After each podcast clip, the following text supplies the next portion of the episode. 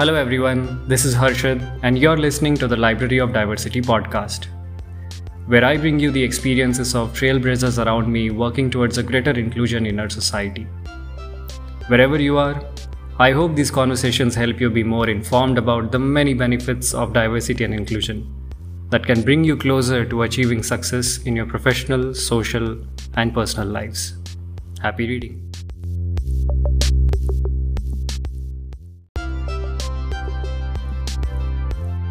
In today's episode, meet my friend Shreya Nag. Shreya works as a diversity, equity, and inclusion program manager at Google. We speak about her role, what makes it important, the critical role mental health plays in her job life, and dive deeper into understanding why do companies really need to hire diverse people. Here's a short clip.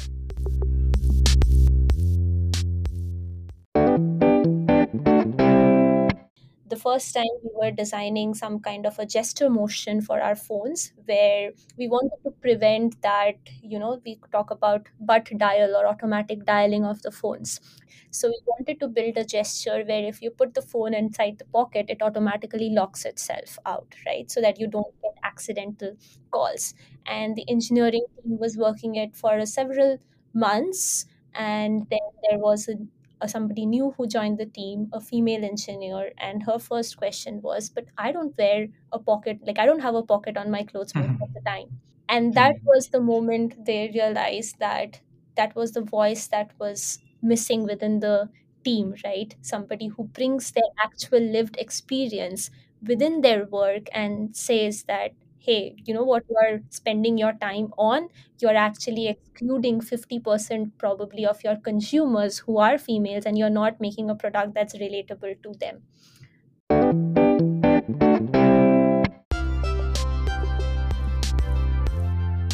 I met Shreya in Hyderabad at the now known as Library of Diversity workshop back in 2017.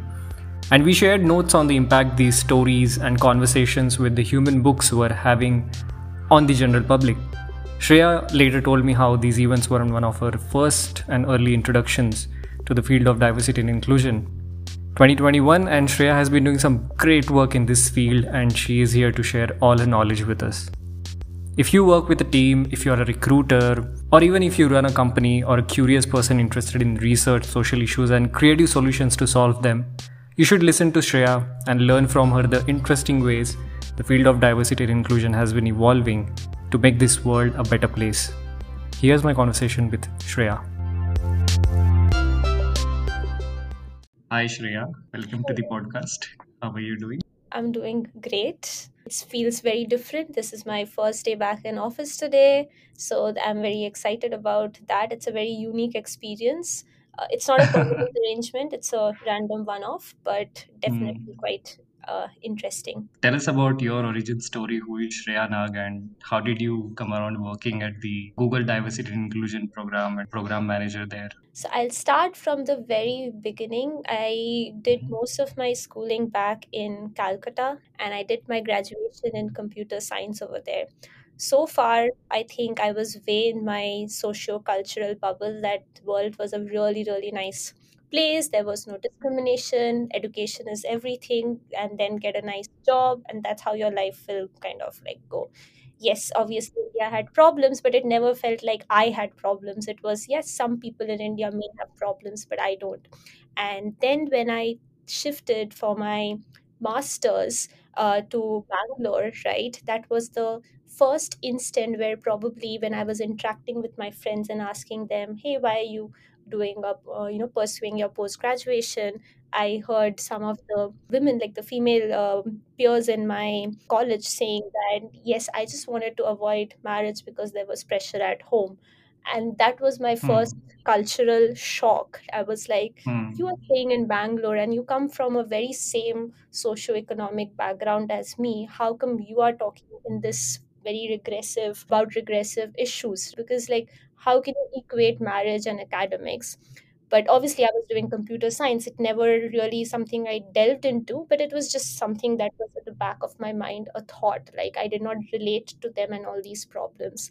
And then obviously i start finished my masters. I started joining analytics and i loved analytics. I liked the finding out whys of things how things work. Problem solving was much more interesting to me. So that's where i get into analytics and i started working with marketing analytics and then google happened and when i joined google like the first year and that was one of the most happiest achievements of one of my goals but yet it was some of one of my most saddest mood and saddest time as well because I Mm-hmm. think just months before joining Google, I was diagnosed with depression, and hence Mm-hmm. all of the happiness of Google was not something I actually felt inside. It just felt like I was in a dream. Yes, I'm supposed to be happy, so I Mm-hmm. acted happy, but I did not Mm-hmm. feel the happiness.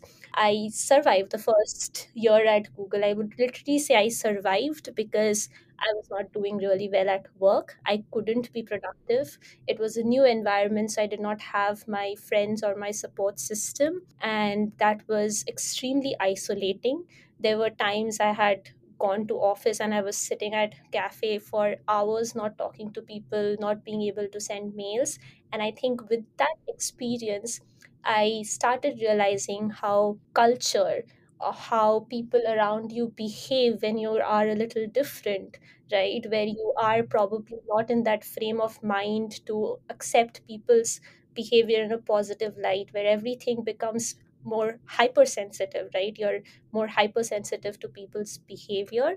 I think that made me more intrigued about the importance of having that good people around, how culture plays an important role in your productivity, in your well being, in uh, your progress in life. And Mm-hmm. that's when at Google, I got this opportunity to do the first mental health conference. And when I was doing the mental health conference, through that project, I think that's where I found most like my calling. I started getting better because I had that project. So it's not, of course, I took therapy, definitely, that was very helpful. But through that project i realized that when i was helping other people you know solve this issue face and talk about mental health in that process i found my own solution as well. I found my own significance and purpose almost. And then I found this role, which is the program manager. And I had an amazing interview where I was super honest and saying that, look, you will probably not see a great performance in my previous role. And that was because I did not enjoy that role. That was not me. I like to do this work on the, you know, on the side, and I have developed some interest over here, some experience over here. Uh, what do you think about it? And my manager was super nice and said, you know what? I have seen that you are showing this potential of starting something from scratch and going your own way. And that's something I need in my team. And that's how I moved country, role, and everything Mm-hmm. almost over a weekend. A Friday, I was working on a complete different project. And the next Monday, I was in London um, studying like diversity at Google. So Mm-hmm. that's how I came. And if people ask me, like, how would you describe your job? I call it like my Mm-hmm. ikigai. It's like the matching of my personal values, what I'm good at versus what I want to do good in the world, and what I'm being Mm-hmm. paid for, everything as if aligned. And it's that intersection for me. So, yeah, I'm those one of those people who love my Mondays, and I can say I absolutely Mm-hmm. love my job. That's awesome. I think that's some journey for sure. And also, you uh, shared about this mental health exercise you did, that project you did at Google Hyderabad. And I remember uh, feeling really excited about it because it was a very unique experiment, like really nice experiment. So why don't you share that with us here? I did one event with my manager where we delved deep into how to manage somebody who has a different mental health. And that was a very candid conversation between that person suffering from mental health. It's not just the mental health, it's your work and productivity, everything that's getting affected. And and that's the real you, that's the integrated you. You can't compartmentalize mental health just to your therapist's office. And so that was quite a nice discussion where he said what he did to make me feel included what he could do at his end and there was a lot of challenging as well and he like admitted to where he probably failed where i had to do my bit of like being okay with how things were. So it was a very interesting, candid conversation we decided to have in front of everybody else so that people knows both the sides of Mm. the story as well. So that's a very brave move, and I think, and I can imagine how impactful that must have been. yes, Really interesting. Yes, and I was scared. I will admit I was a little scared that what if after this I'm branded as that this as this person who is all Yeah. about just mental health or you know everybody Mm. starts just looking at me with pity and kind of creates a special uh, sympathy around me because that was not my aim. I did not want people's sympathy. I wanted more for people to understand that it's a it's a system that kind of needs to accommodate for somebody with probably like a special need right so it was it was that message that i wanted to share and not just be branded as, this person who requires special treatment Mm. Also, were there any uh, activities that were conducted before that which helped these employees to be open and to be prepared for something as intense as a conversation on mental health from their colleague? Yes, actually, when I say that this mental health, I, as I said, that there were several events, right? And I would probably say my story was probably the least moving that way because I was talking like work structure and how my projects were distributed, right? But we had Mm-hmm. this entire session where not just like many others like me who had their own stories of within Google being extremely vulnerable and being extremely candid about their experiences as well and I remember this one story, which was probably the most moving for me, where she said, uh, like, how I don't take leaves that casually because and i wait around that if i had a very bad episode i save my leaves for those days and that was Mm. very very interesting for me and which really moved me like how.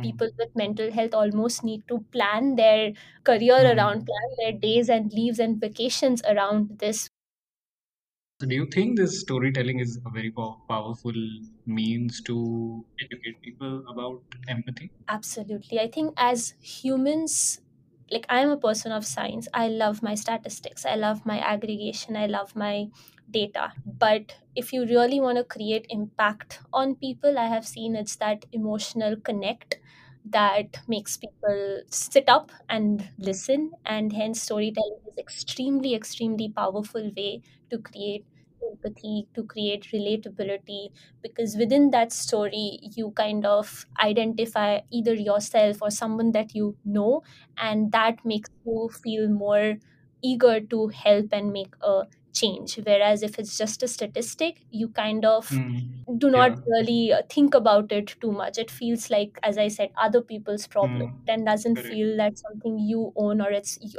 you are part of that society where this problem exists Yeah, I think we should all keep on reminding each other that behind every statistic, every data point, there are actual people out there.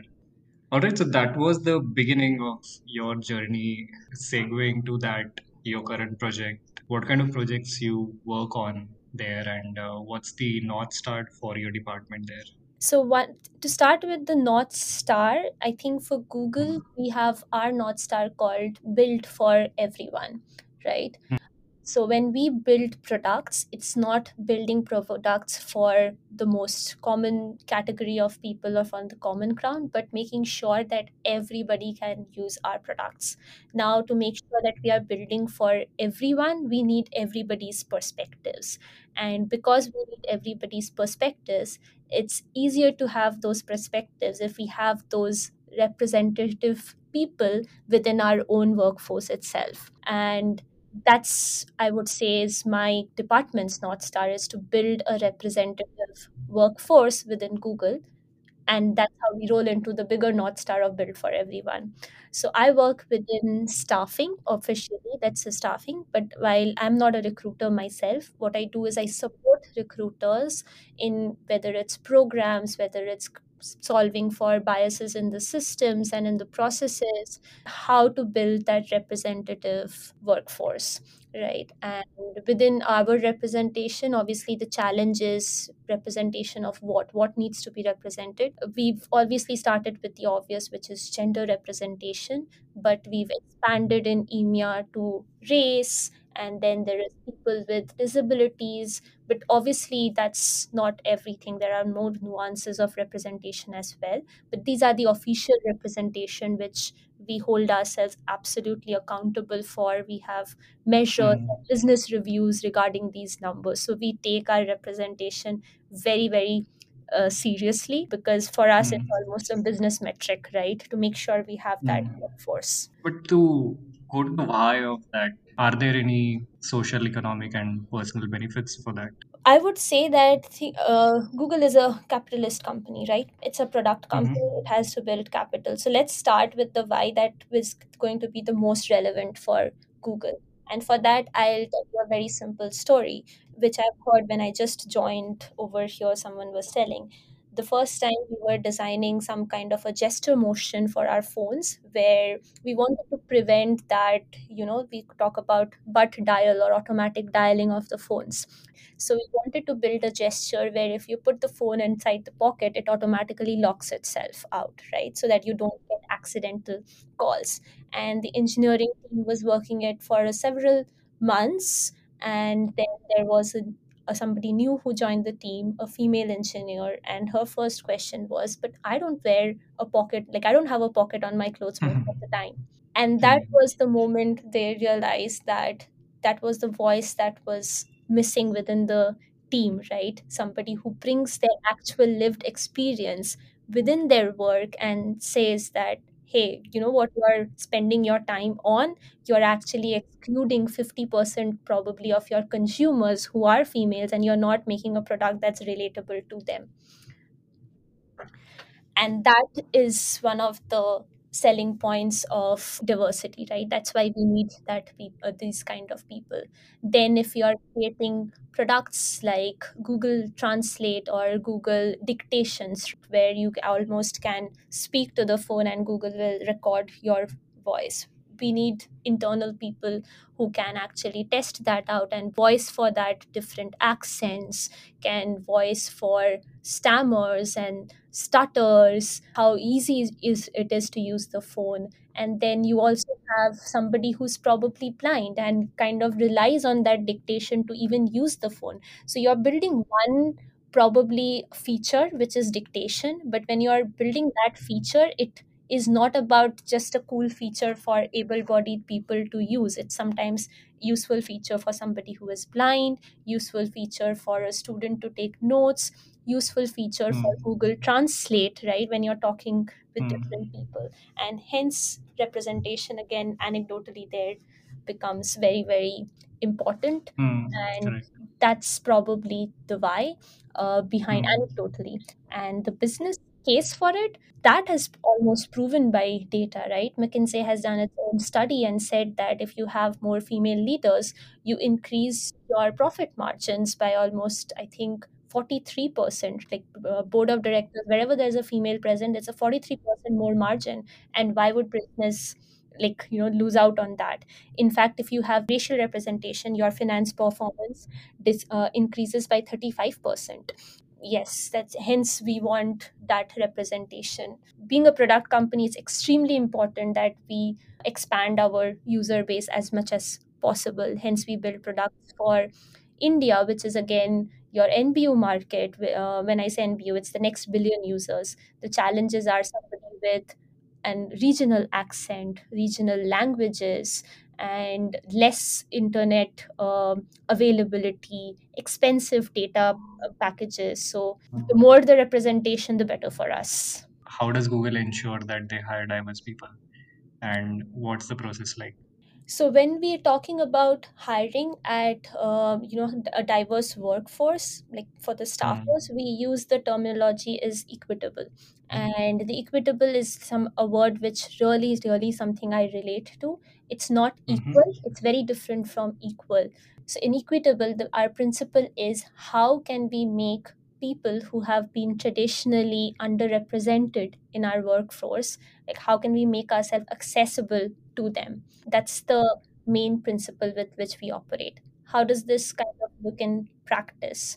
Think of it this way. Traditionally probably when google was looking at engineers the easiest thing to do was go to a tier 1 college in india go to an iit hire some engineers from there. They will be amazing employees for us and then you know keep repeating that same pattern but if we keep hiring engineers over and over we keep hiring basically the same person again and again right? So there is no fresh thought there is no fresh perspective over there.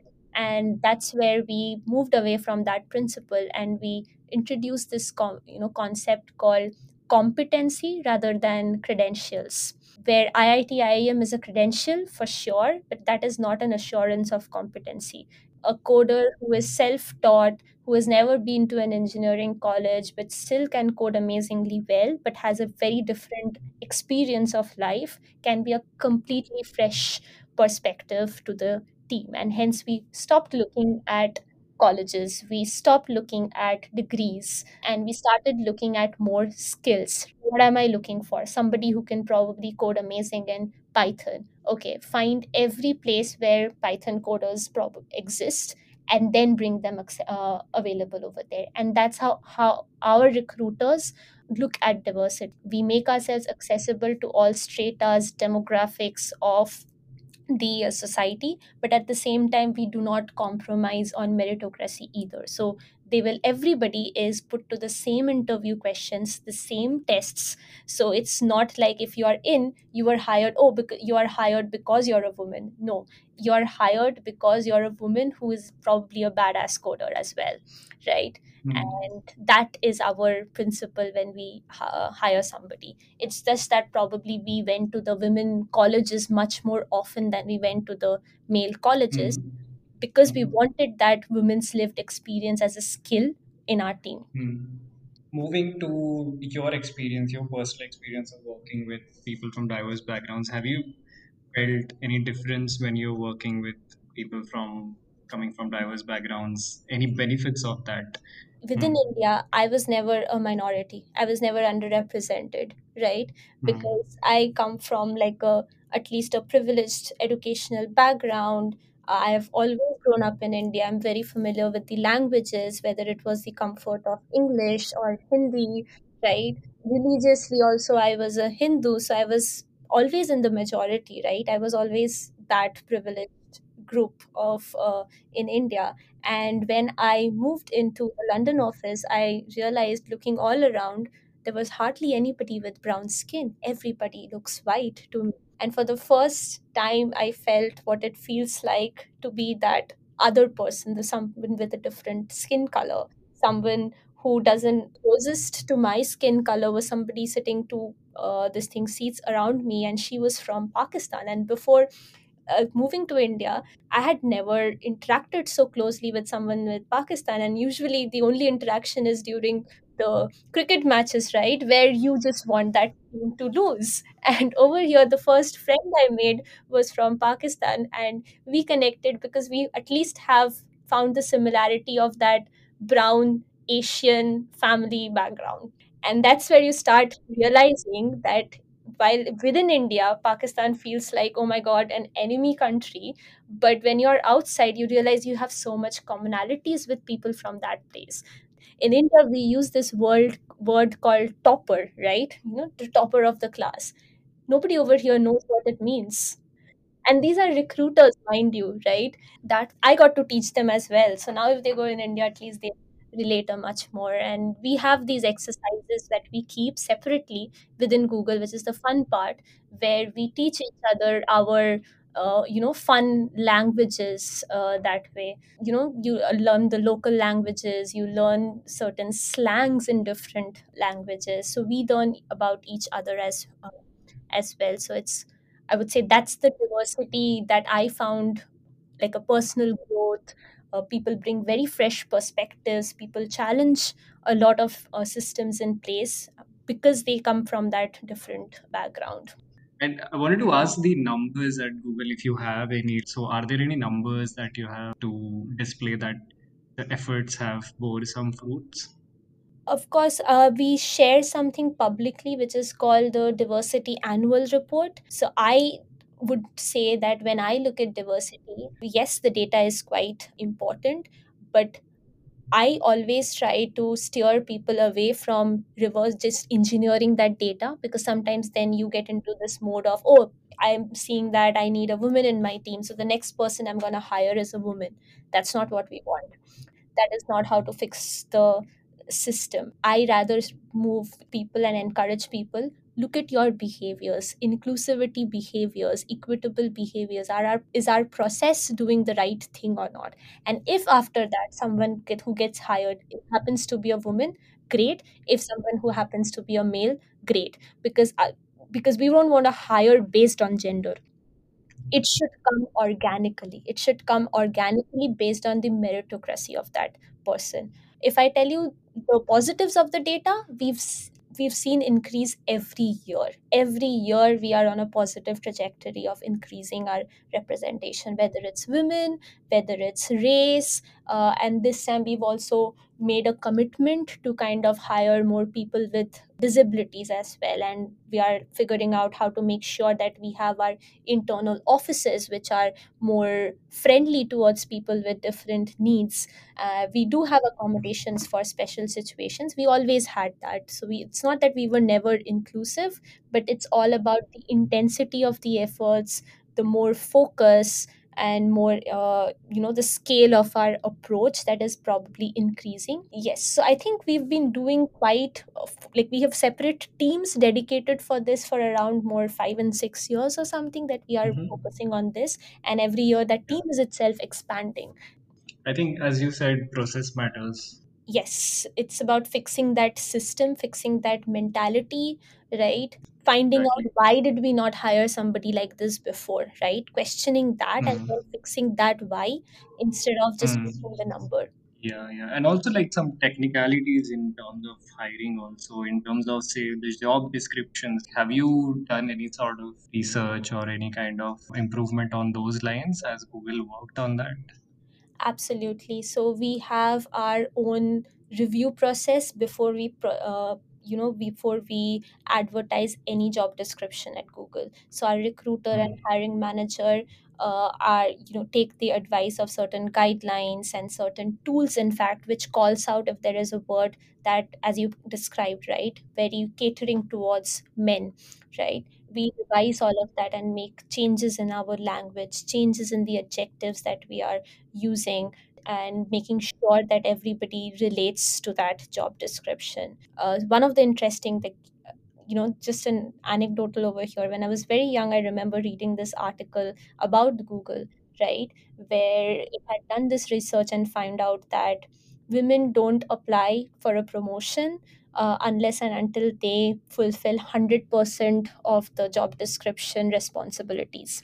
Whereas men apply for uh, promotions if they are you know meeting all the 60% of the requirements of the promotion. And this was quite interesting. So it's not always that the companies are rejecting women but women have sometimes a tendency because of the way they grow up to reject themselves.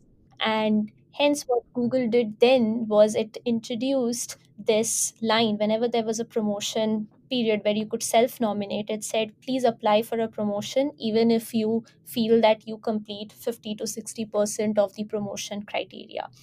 Changing that we suddenly saw an increase in the number of nominations for women.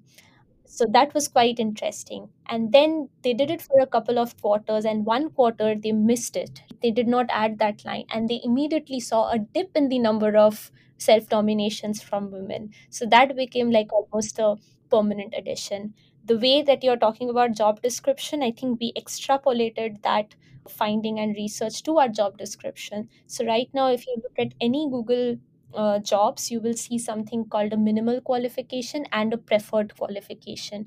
And that is done intentionally because to cater towards uh, different community. Uh, you know cultures and different candidates who may feel a little intimidated by a big list of qualification requirements. And hence uh, the minimal qualification is like this is the basic and you can apply right? And the preferred one is through the interview we find uh, we find things out as well. So that's something we make sure that we are doing with our job descriptions. So one is the language. Even number of words the research shows that even long uh, descriptions throw people off. So we are mindful of everything we put into our careers page and our job description right to make Mm. sure that everybody feels okay. And if anybody is hearing right at google there is not even like if you get rejected once it doesn't mean that you're permanently rejected. So we encourage people wherever we go keep applying as many times as you want and apply it right? Somebody is looking into it and if you are part of the system we'll reach out to you when things kind of get better or if we have an any other opportunities. Um, at what stage do you think a company or a startup should start focusing on this diversity in their team? whenever they can afford to i would say. And i tell it with a caveat of afford to because when you're working in a startup right at the start when you're launching something 0 to 1 you need a little bit more cohesion rather than too many perspectives. And i can totally understand when it's a 10 person team and you're starting something new if there are too many arguments too many perspectives it takes much longer to build consensus. But on the other hand if you're if you want to build a product that really lasts that really scales and really reaches a wide range of an audience you have to have a diverse background because it's better that objection comes from within your team before launch than objection comes Mhm. from a consumer the earlier you can afford to the earlier you bring in those perspectives uh, you launch a much better project product But yeah, all of this is for a better world, right? So if you are living in a perfect world, what kind of a world do you imagine about around you? what kind of a world i imagine? Very good question. I think over here for me i imagine a world where probably identity is much more an administrative need and not a need for interaction. Where I identify myself as an Indian not because of emotional identity as Indian, but because for administrative purposes, I need to belong to a certain country. I need to have uh, my voting rights. I need to have my health care and you know things like that. A passport. That's all.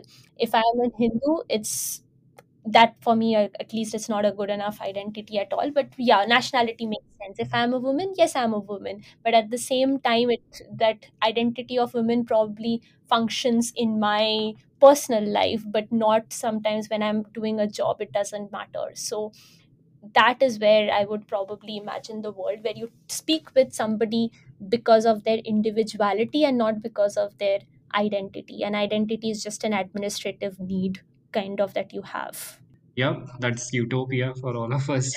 I hope that day comes soon, and uh, it's good to see you working towards that. Thanks a lot to you for sharing your experiences, and this will be very, very useful going forward to anyone who is listening to this podcast uh, to understand diversity, inclusion, and how exactly it affects our lives in a better way. Yes. Thank you so much. Thank you so much, Harshad. So that was my conversation with Shreya, and here are some key takeaways from the episode. Number one, it is not just safe but also important to discuss about your mental health with your colleagues. When you are willing to be vulnerable and share your truth, your feelings, you open the door to authentic connections with yourself and others. Number two, stories have the power to connect people on a human level and generate immense empathy that can build strong bonds between people from diversities. Number three, focus on the process and not surface level number crunching. If the process is set right, you will see meaningful results. Number four, diversity in the team brings perspective that help you make products that can be consumed by a larger base of consumers. Having diversity is a big asset in developing successful products. Number five, and the last, learning. Let us try and keep identity as an administrative need and not a need for interaction. Looking at an individual taking off those glasses that show them to you buried under several external labels, unlabel them, and experience the magic of human connection. Thank you for listening to our episode.